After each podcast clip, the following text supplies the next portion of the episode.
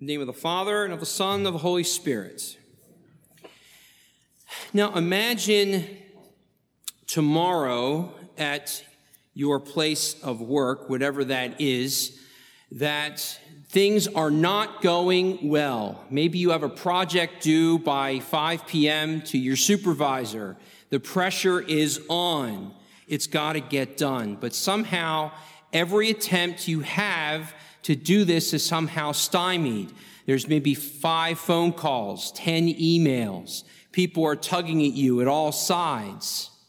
Seemingly nothing is possible to get this thing done. And just imagine that Father Pollard magically shows up at 4 p.m. in the afternoon and in 30 minutes gets it done, hands in the project, and your job is saved. This is what happened to St. Peter. Now, we have to imagine the environment. We're so used to right, having food on our table, eat very readily. Uh, Safeway, Giant, et al., right? Harris Teeter, depending on your point of view. So, the fishermen, I imagine, they not only ate the fish that they caught, but other people in the town were depending on them for, their, for, this, for this food. This is, this is subsistence farming we're talking about here.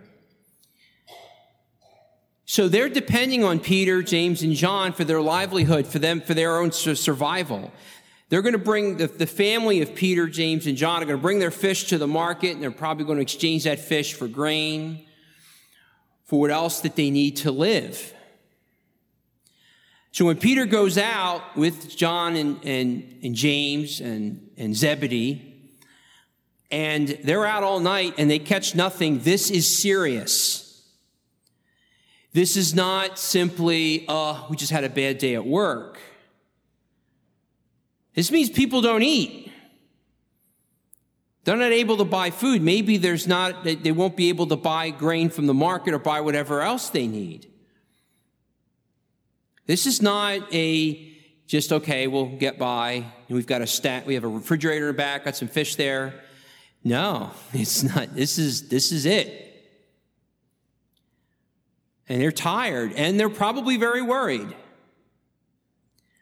So Jesus comes along and, he's, and he goes in the boat and he preaches to them. And of course, now they're all captivated by our Lord's words, of course. And we all know that he chose to speak in the boats because the water is there's, there's this cool acoustic effect of preaching on the talking on the water and the people could hear him better if he did this. But you can imagine at the same time this is going on you think peter james and john are not concerned. They're listening to our lord but maybe in the back of their minds there's something in their head saying this is all great lord and we love what you're saying and this is great but we got to eat tomorrow. We've got to eat today. We had a really bad night. And they've been up all night, so they're tired. They're, they may be hungry. And who knows how long Jesus was preaching? Maybe you preached an hour, I don't know.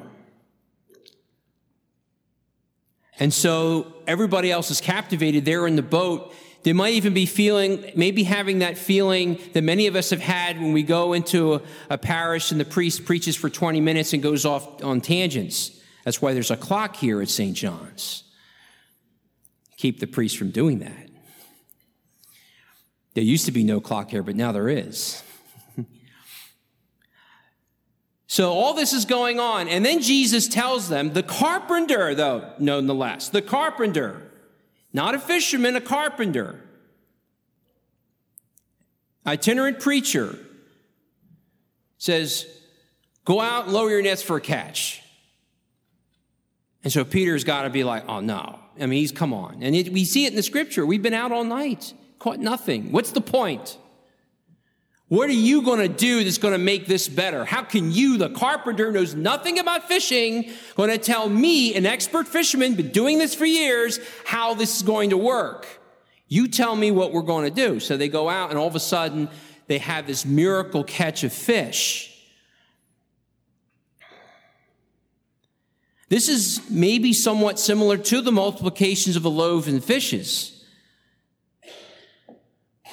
And Peter realizes that this isn't just a, a miracle uh, that Jesus sort of somehow knew where the fish were.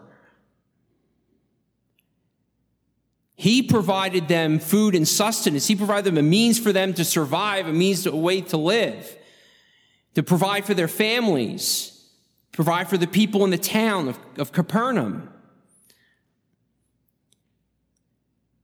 And it was this miracle that Peter realized that he was in front of somebody who was a lot bigger than who he thought he was. He wasn't just a rabbi with nice words. He wasn't a philosopher. He is the Son of God. He says, Depart from me, Lord, for I am a sinful man. He's in the present, he knows he's in the presence of, of something much, much greater than himself. So much so that that day he gives up everything. He leaves his life of fishing and responds to the call of the Lord to, to be a fisher of men. And James and John, along with him, left to be with him, to follow him. So, first thing we might want to consider is what we see in this effort, the, the effort to fish overnight. Let's think about this. We in this society, in this world, trying to do so many good things. We have so much technology. We have so much to offer the world. We have so many gadgets and conveniences and things.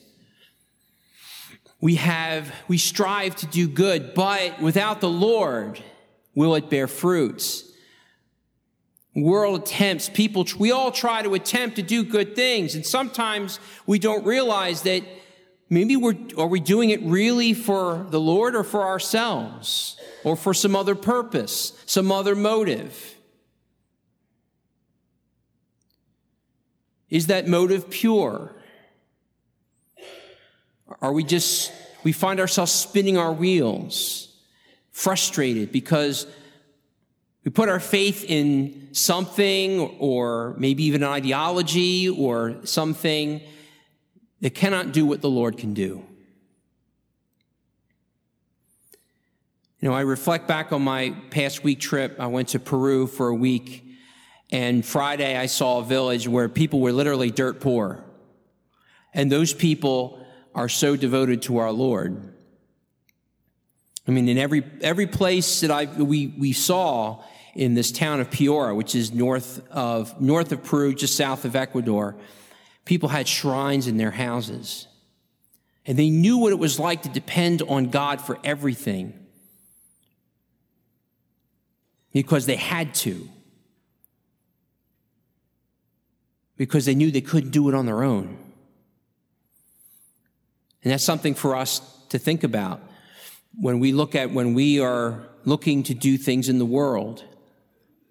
Are we doing it to, for the love of God? And would that be fruitful? So that's something to consider. But notice that even Peter, James, and John, they left even their fishing business to follow Jesus. They left that, which means they were dependent on, the, on that fish to live, to provide for their families. I'm sure Zebedee was going to probably take care of Peter's family and the rest of James and John's family to help keep things going while they were gone.